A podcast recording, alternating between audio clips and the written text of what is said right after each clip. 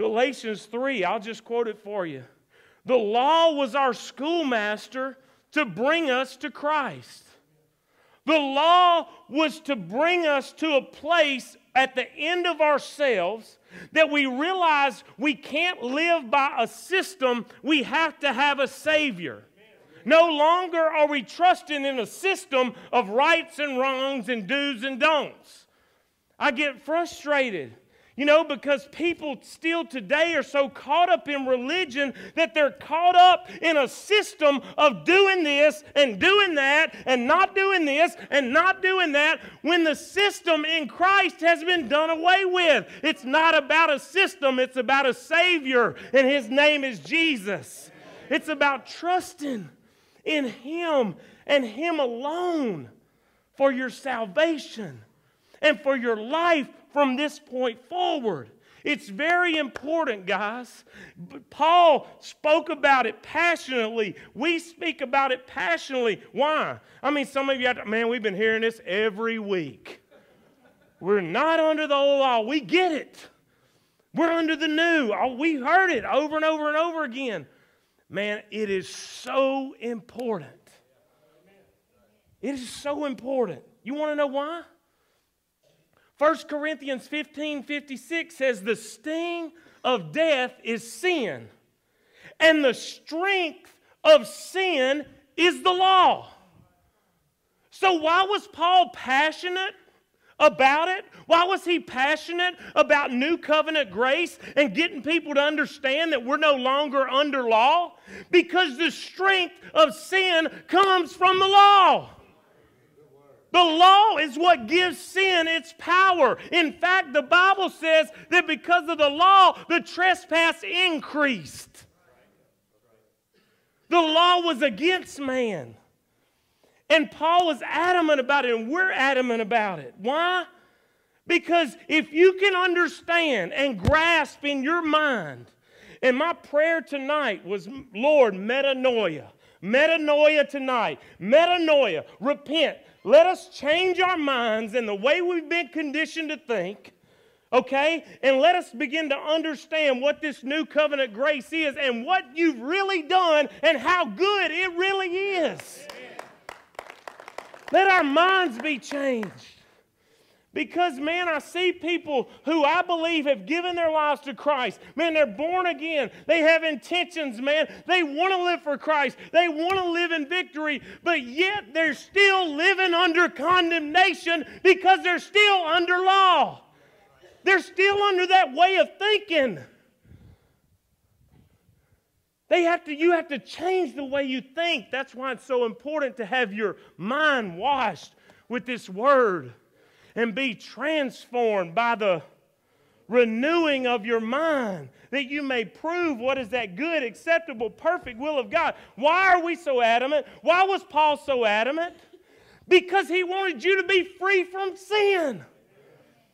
He said, Sin shall have no more dominion over you because you are no longer under the law, now you're under grace.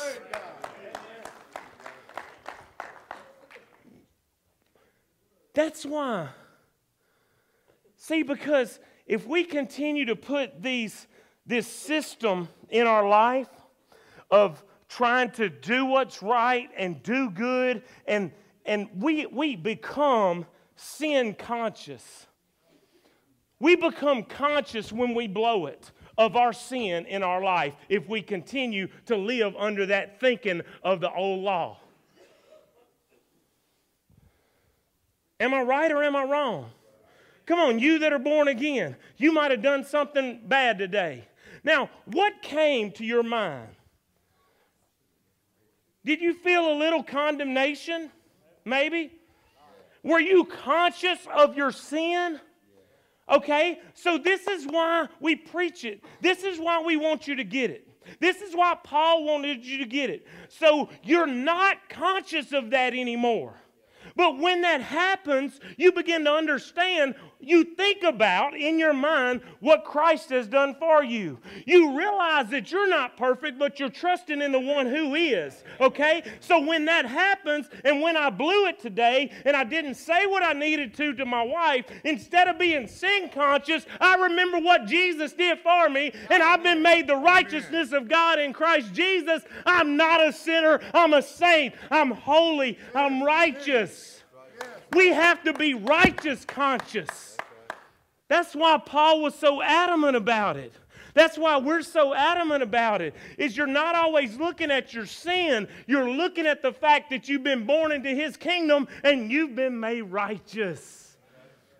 The blood has taken away your sin. Not just covered it for a little while, taken it away. We have to be reminded of this. The Bible said there is therefore now no condemnation to those who are in Christ Jesus. The law of the Spirit of life in Christ has made me free from the law of sin and death. Okay? We're free from it. And sin doesn't have any more dominion over us once we understand and realize that we're not a sinner. We've been made righteous. That's who I really am. I'm really a born again man that's holy, that's righteous. There's no sin in me. There's no sin in you if you're in Christ. Come on, that's wild teaching. Religious people would want to stone you for saying that, that I'm 100% righteous. What, I mean, they did with Jesus. They were out to stone him. And Paul, for preaching this very, if anyone knew the law, it was Paul. If anyone knew the law, it was Paul. He, he came up under the teaching of Gamaliel. I mean, you know, he knew the law. He was on his way to kill people for this that he's preaching about and showing us now. Because he realized that the law brings death. But now that Christ has come, we have life in Christ. Hallelujah. New wine. That's the introduction. Praise the Lord. Let's turn our Bibles to John 2. And I, am going to set the stage a little bit because, you know, I, I, I, man, the more you read the Word, the more it just unfolds you know, I mean, there's just layers and layers and layers of truth and revelation as you read the Word and you allow the Spirit of God to begin to counsel you and teach you and show you. But, I mean, you know, I find it interesting that, you know, Jesus lived these 30 years, you know, and now he, he's been baptized by John. The dove descends. There's a voice out of heaven. There's affirmation from the Father that said, Here's my son, my beloved son, in whom I am well pleased. Before he did any ministry, God, God loved him because of who he was, not what he did. That's, a, that's something for you right there. Okay? Remember that. He loves you because of who you are, not because of what you do for him. I can't, I, it just irks me when I hear people say, I'm doing this for God. I'm doing this for God. I'm do, do you hear people say that? I'm doing all this for God. No, you're, man, well, he did everything for you. Now he's living his life through you. You're not doing it for him, he's doing it through you. Amen. Help me not get on rabbit trails, Lord. But Jesus, he finds himself in this place. He, he's filled with the Spirit of God. He gets affirmation from the Father, right? And then he goes into the wilderness. What the first Adam couldn't do in defeat the enemy, now the Lord came as a man God man, Emmanuel, God with us. Now he's been baptized. Now he's going to begin his ministry. But first, he has to go through a test. He goes through a test with the devil in the wilderness, and he overcomes him. We know the story where the first Adam failed, the second Adam won. Amen? And he was tempted in all points, like as we are, and yet without sin. So he could come as the perfect lamb, the perfect sacrifice for our sins. He had a mission, he had a purpose, he had a, a job to do, an assignment from his father. And he gets to the place where he's starting his public ministry, right here, what we're reading about in John 2. He goes and he calls some of his disciples and he says, Follow me, for I will make you fishers of men. He, the first words he said was, Repent, for the kingdom of God is here. The kingdom of God is at hand. Repent. Change the way you've been conditioned to think. And then I find it interesting that the first public ministry that Jesus does is at a party. Now, do you think this blew the religious away? I mean, a wedding is not like a wedding here, okay? We have it on a Saturday and then have a rehearsal eh, dinner the night before and a little eating meeting afterwards.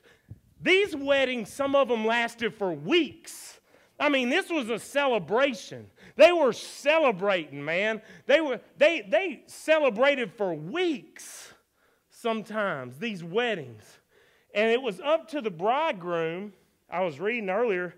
You know, the bridegroom kind of had to prove himself over the previous year, you know, to make sure that he could take care of his bride even before and leading up to the wedding. And it's much like it is, well, sometimes today.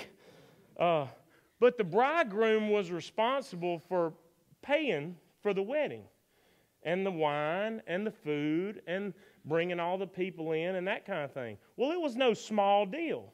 I mean, they had everybody in the community would come and even from surrounding communities. It says that Mary and Jesus and them, they came from Nazareth to Galilee. Galilee was a small place, but Nazareth was eight or nine miles away. So they, they came from there along with other people probably. And there was this big wedding celebration going on. And let's pick up the story in John 2, and we'll just read it together. On the third day, a wedding took place at Cana in Galilee. Jesus' mother was there, and Jesus and his disciples had also been invited to the wedding. When the wine was gone, Jesus' mother said to him, They have no more wine. Well, I, found, I find this interesting. Woman, why do you involve me? Jesus replied. My hour has not yet come. Now, I know you think that that sounds a little rude. He should have called his mother mother, right? But they used this term a little different in that day. In fact, he used this same word to his mother when he was on the cross. If you look at it, the same word he used, woman, behold. Okay? And so we have to understand that Jesus is at a point in his life where it's about his father's business. He understands that he has a mission to complete and things that he must do. And he finds himself at a marriage, at a wedding.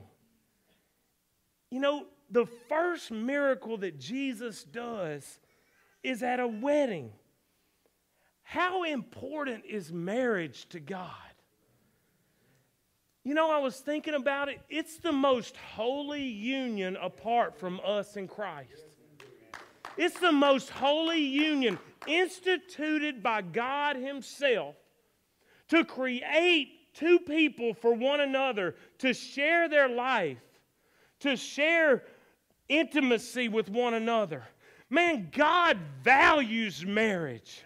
It frustrates me when people come and they make vows, not only before the preacher, but they're making vows before God, and they can't even stay together for one year. I, and I'm not trying to condemn, man. God forgives you if you've gone through that. And I pray that this time you'll do it right and wait for the one God has for you instead of going out and trying to date and find the one him, yourself. Why don't you find the one God has for you and quit looking on your own? But God loves marriage. He values it. And I, I, look, I find it fitting that God Himself does His first public miracle at a wedding. You know, where people are being joined together. It talks about us being the bride of Christ. He's our husband. But let's go on. So Mary comes to Jesus. They don't have any more. This is a big embarrassment for the bridegroom to run out of wine. His mother said to the servants, Do whatever he tells you. There's a good truth right there. Whatever Jesus says do, you do it. Don't you think his mother probably had an idea that there was something special about this dude? I imagine he might have done some things at home, though the Bible doesn't say that, and you've mentioned that too. I believe he did. Well, I mean, my goodness, she had her, she had him inside her womb and ain't never been with a man. I mean, he's got to be special. You know? I mean, he started out special. You know, but I imagine through his life, through growing up there in Nazareth, you know, there was, I mean, it wasn't like a halo on his head or nothing, but Jesus don't give bad advice. I imagine when, when, when Mary had something going on and, and, and needed some advice, she probably came to Jesus. Jesus never gave any bad advice, did he? You know?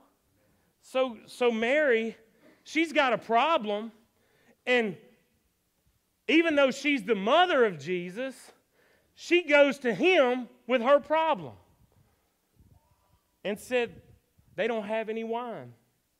And let's go on. Nearby stood six stone water jars, the kind used by the Jews for ceremonial washing, each holding from 20 to 30 gallons. Jesus said to the servants, Fill the jars with water. So they filled them to the brim. Then he told them, Now draw out and take it to the master of the banquet. So there's six water jars here. These water jars were used for cleansing, ritual cleansing for the Jews in that day. Before they ate, before they did anything, they had to wash, okay? They had to wash. You know, it doesn't matter how hard you wash the outside, you can't make the inside clean.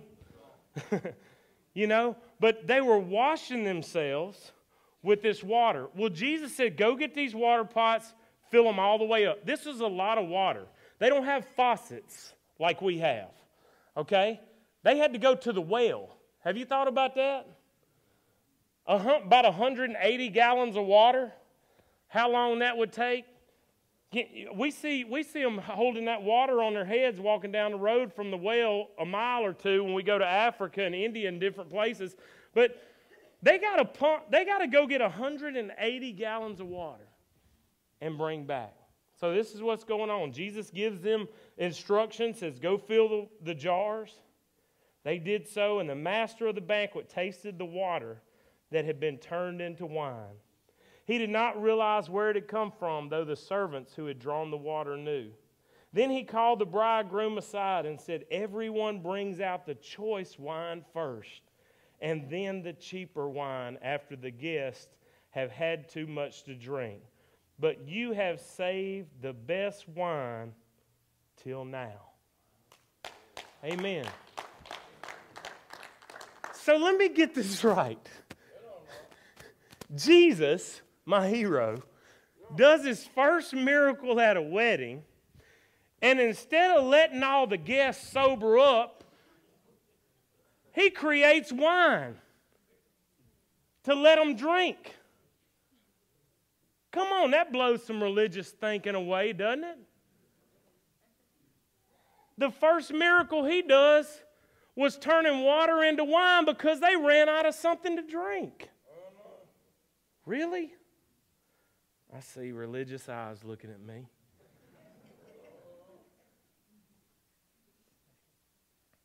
You know, this first miracle that he did was a miracle of transformation. It was a miracle where he took one thing, he took the water. See, what it's really talking about, I believe, is the old religion, the old wine had run out. Religion would no longer be a way. The system, the old system, was coming to a close. and he's getting ready to establish a new covenant, a better covenant, the Bible says, established on better promises.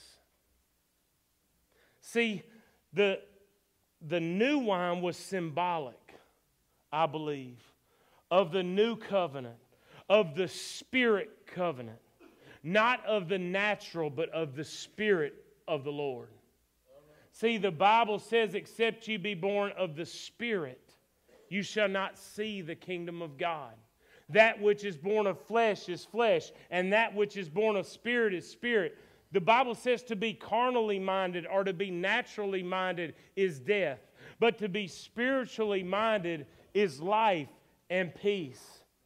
If we look into the old covenant, and when the old covenant was given, but, and when Moses came down from that mountain and the people had already fallen into sin, we know and we've already been taught and talked about that the old covenant brought death and 3,000 died the day that the law was given. Amen? But then later, on the day of Pentecost, when the Spirit came and, and, and infilled and indwelled 3,000 were saved on that day. So judgment came on Mount Sinai through the law because the law condemned men to die. And, and on, the, on, the, on Mount Zion, the Spirit came and 3,000 came to life. Amen? Amen? Well, if we look back in Exodus 7:20 at the first miracle of Moses, the first miracle of Moses was him putting his staff in the river and the water turning into blood, symbolizing death and destruction that the old law would bring. But if we look here in John 2, Jesus came and instead of turning water into blood, he turns water into wine, symbolizing the life, the peace, the joy in the Holy Spirit that we have available to us now because of what He's going to do and bring and establish the new covenant of His grace. He came to fulfill the old and to establish the new. He came to turn water into wine. He came to take the natural and turn it into supernatural. This was a supernatural miracle, a transformation. Jesus didn't need grapes, he didn't need dirt. He didn't need water to water the vine. He didn't need the sunshine. He could transform it all by himself. And he did. And that's what He does in a life. When He changes us from the inside out, we sang about it. It's a miracle, a transformation. And he's showing us from the very first miracle at the wedding that he chose to do this miracle at the miracle of transformation, taking something and making it new, taking water and turning it into wine. Amen. Jesus uses wine a number of different times. In fact, I was reading before, and I don't even really have this in my notes, but, but I mean, you know, right before he would go to pay the ultimate price, and, and we have communion and we talk about it, he said, This is the blood of the new covenant. Drink in remembrance of me. And as they filled that cup and they had communion and they partook of that bread and they partook of that wine, he said, This is the blood of the new covenant. Water to wine natural to supernatural, flesh to spirit, transformation. Let's turn our Bibles to Luke 5.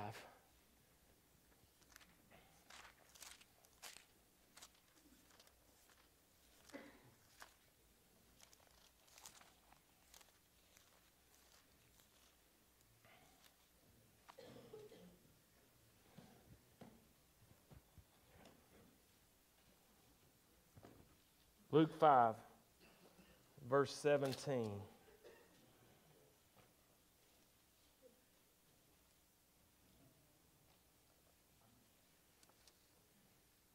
I'm sorry, Luke 5, verse 36.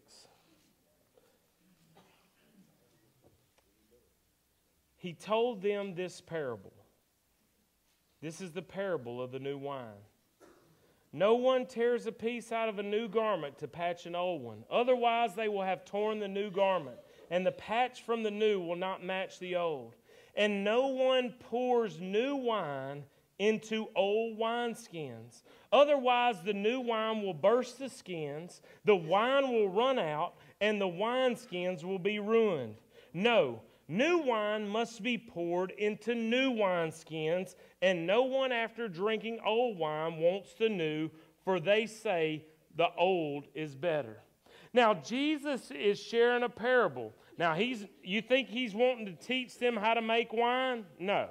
He's teaching them a spiritual principle based on knowledge of a particular subject, like he did many times in the New Testament. It was something that the people were very familiar with, and he used that to speak into their hearts and into their lives, like he's doing here.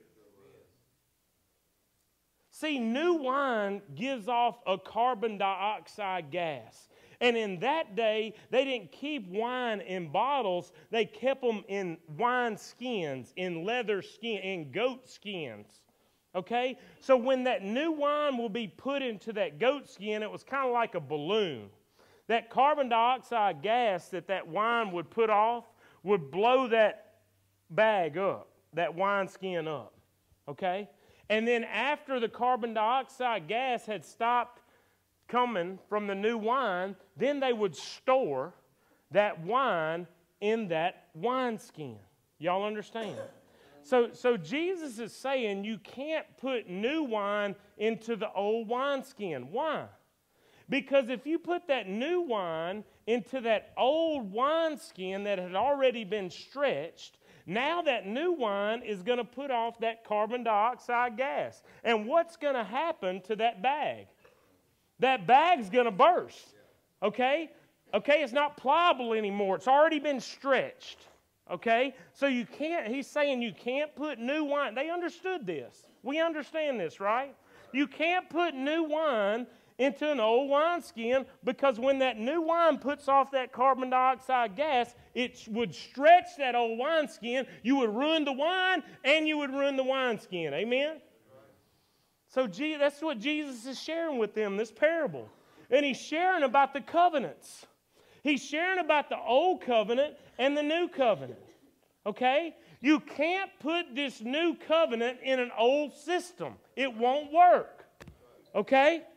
Because it'll stretch and you'll ruin the benefit of both. Okay?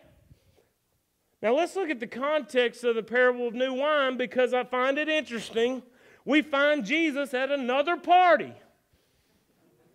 Really? Man, this dude's radical. He doesn't care about religious and re- religion. I mean, he just wants to be real.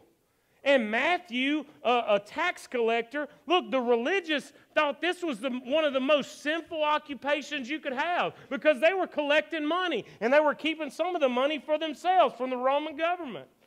Okay? And so, so Jesus called Matthew a tax collector. So Matthew gets so hyped up and happy, he invites all his tax collector friends, invites Jesus over, and they're having a big party. Uh oh. Matthew had a party for his friends and Jesus. And the Pharisees were looking, and they saw, man, they're having a party. And look, Jesus is over there with them. He's over there at this party with sinners. Can you believe he's hanging out with those sinners? Can you believe he's hanging out with those people?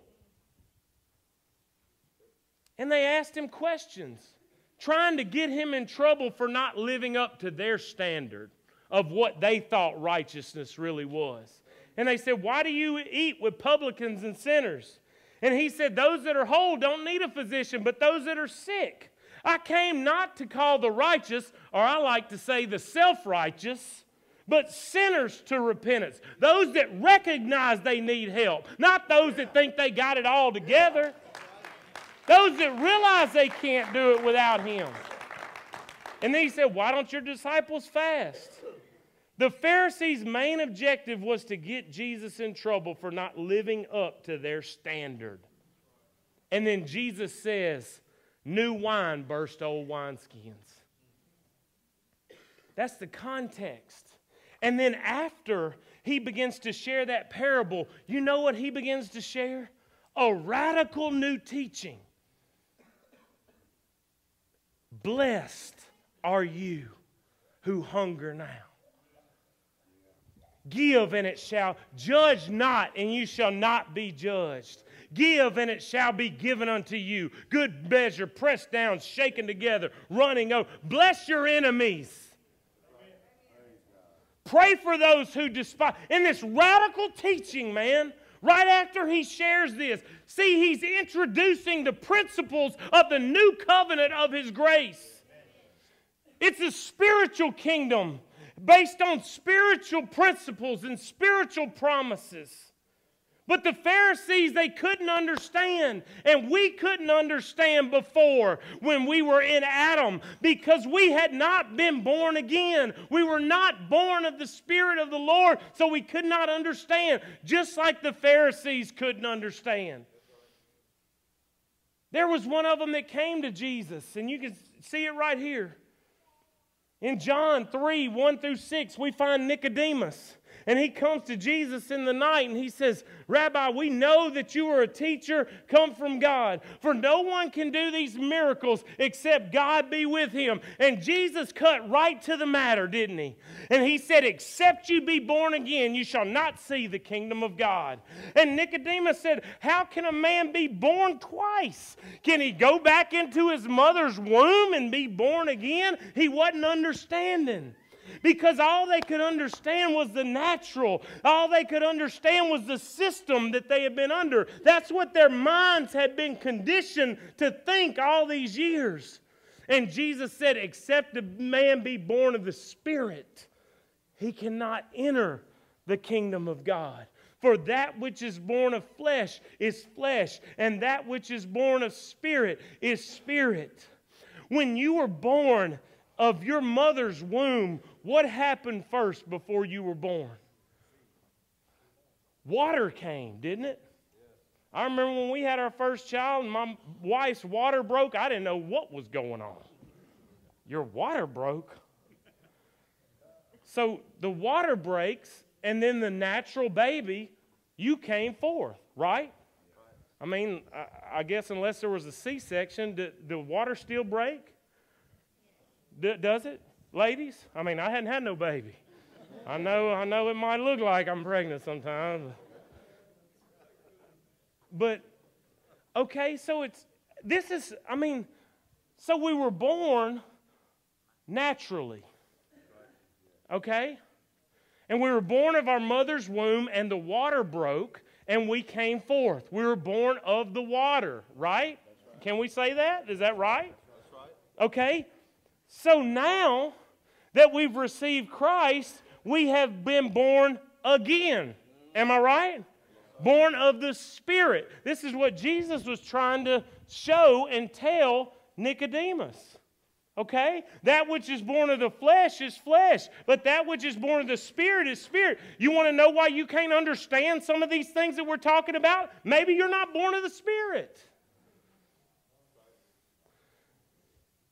Maybe you need to be born again to begin to understand, you know, some of these scriptures and what Jesus has done for you.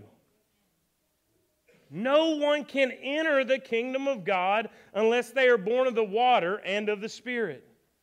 So let's go back and let's try to understand again the parable of the new wine and the old wineskin being the kingdom of Israel, the kingdom of man the natural kingdom.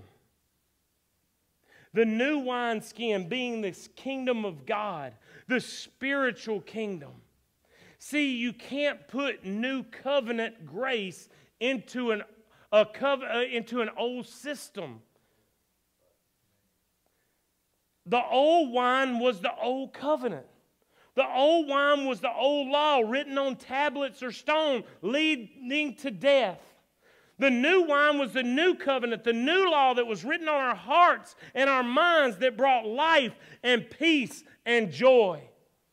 See, the kingdom is not in meat and drink, it's in righteousness, peace, and joy in the Holy Ghost. The old covenant was only a shadow of the new covenant. We've got to understand that the old covenant was for the natural man. The old covenant was for the natural man to show him he had a sin nature. But the new covenant is for the born again man that's been born of the Spirit of God. We don't need the old covenant when we're born again. When we're born again, we're not under the old law anymore. It's been fulfilled in Christ. But yet we let it slip back in. You know, we let it slip back in many times and we feel condemned. You know, and we were sin conscious, always worried about messing up. And when we mess up, we spend more time condemning ourselves instead of realizing that we're still righteous. Because what we did isn't who we really are. It's just that our minds haven't been renewed enough but if you can get your mind renewed enough to realize that you're right with God, you're the righteousness of God in Christ, then you'll start lining your life up with who you really are. Amen? It's not the opposite. You can't try to live by a system, okay? You've got to trust in a Savior, realize who you really are, and then start walking out who you really are. The old covenant was only a shadow of the new. He came to put his laws in our minds and in our hearts. Let's turn to Acts. Because even the disciples couldn't understand it. Even his closest followers didn't understand it, and I'll show you. In Acts 1,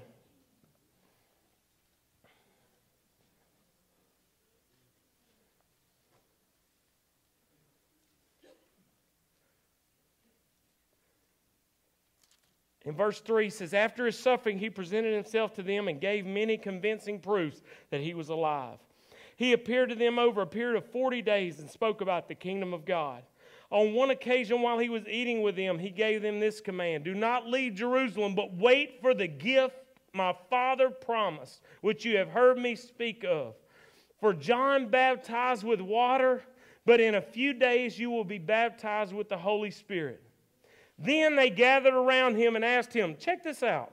Lord, are you at this time going to restore the kingdom of Israel? They still didn't get it. They still didn't get that he had come to establish the kingdom of God. And look what he says. It is not for you to know the times or dates the Father has set by his own authority, but you will receive power when the Holy Spirit comes upon you, and you will be my witnesses in Jerusalem and in all Judea and Samaria and to the ends of the earth, even right here in Winnsboro, Louisiana. Jesus answered them when they said, see, they didn't understand. They thought he would restore the kingdom of Israel, but he had come to establish the kingdom of God. And he looked at them and he said, You don't know what season it's, you don't know what season this is. You don't know what time this is. It's not time for the kingdom of Israel, it's time for the kingdom of God. I've come to establish a new covenant for my people. Wait on the promise, and you shall receive power. The church today is established on the new covenant only. You can't balance new covenant grace and old covenant law. You can't balance it. I've heard, well, you got to have a just balance. You got to preach some law and you got to preach some grace. No, you don't. We're not under the law anymore if we're born again. We have been made spiritual beings. We are born again spirit people. You're not a natural man anymore. That man is dead. You are a spirit man now, or a spirit woman now in Christ. And you're no longer subject to the old covenant law. That old covenant law was for those that were in Adam, not those that are in Christ. The Apostle Paul, he rebuked the Galatians for mixing the two covenants. Christ, he said, Christ has redeemed us from the curse of the law. Who has bewitched you? So now that you've had faith, you're going back to works? You think that you can be justified by works now? He said, The just shall live by faith, not by works. There shall be no flesh justified by the works of the law, but by faith in Christ Jesus, we are justified just as if we never sinned. We are not sinners. You are not a sinner if you're in Christ. You are a saint. You can't balance. You have to preach and teach and see the old covenant for what it is a shadow of the new. It's only pointing to the new, it's only pointing to the spiritual. You have to see it for what it is. Grace is nullified or canceled by trusting in our own works. I heard somebody the other day, well, I've done this, this, and this, and, and God hadn't done nothing for me. I've read my Bible. I came to church. I paid my tithes. I'm just going to stop this Christian thing because it don't work. Well, no, it doesn't work that way. Because you don't realize what you're doing and saying. It's you can't earn God's favor. You can't earn God's forgiveness. Your righteousness is as filthy rags before Him. And we've heard about what that is. Don't try to bring Him all your good stuff. Well, Lord, I did this today. Well, Lord, I did that today. Well, Lord, I did this. You bless me, Lord and we got this little bell. Ding, ding, ding, ding, ding. Lord, did you see what I just did? You better bless me. Come on, but it's sad. Many people think that way, and they think that they can earn God's favor like He's their bell boy. And uh, you know, a lot of times He blesses them anyway. Even though they don't understand yet, He's that good. You know it? He's that merciful and he's that gracious. But you either believe and trust in Christ and what he's done for you or believe in your own works. Choose. One brings life, one brings death. Trusting in what you do brings death. Trust in what he's done brings life. Amen? Let's look at one more verse. Verse 13 of Acts chapter 2.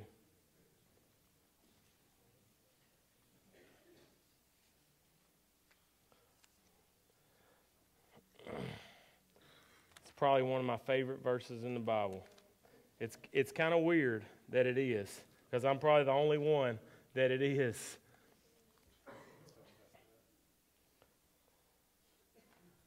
They've already put it up. Verse 13. Let me set the stage. The Spirit of the Lord had come on the day of Pentecost, fell on people, they began to utter in other tongues. All those around, they were from everywhere, so many different languages, and they started hearing their own language. Many languages being spoken when the Spirit of the Lord fell. And man, people started speaking with other tongues, okay, on the day of Pentecost. And man, they were speaking with other tongues, filled with the Holy Spirit. And all these people from all these different places that spoke all these different languages began to hear in their own language. they began to hear it's this miracle happening. And this is what was prophesied by Joel. In the last days, I will pour out my spirit, and the spirit's being poured out.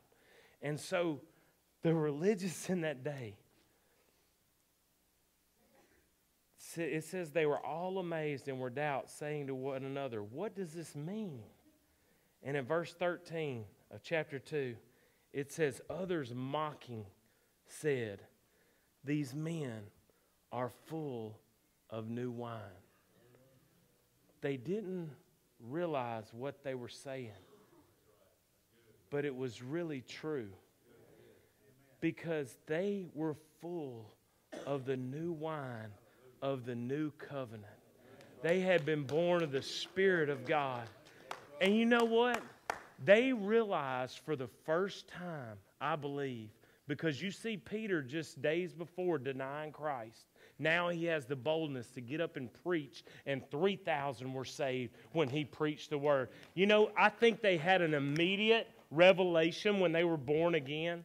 When they were born of the Spirit of God, they realized that it's not about us. It's not about our system. It's not about our good works. It's not about whether we're good or bad. He's good, and He has filled us. And now we're trusting in what He's done. And because we are, we can boldly proclaim the Word of God. We can live for the Lord. We can live in victory because of what He's. I realize who I am now. I realize who I've created to be now. I am the righteousness of God in Christ Jesus. They had a revelation when the Spirit of God came upon them and they knew who they were in Christ.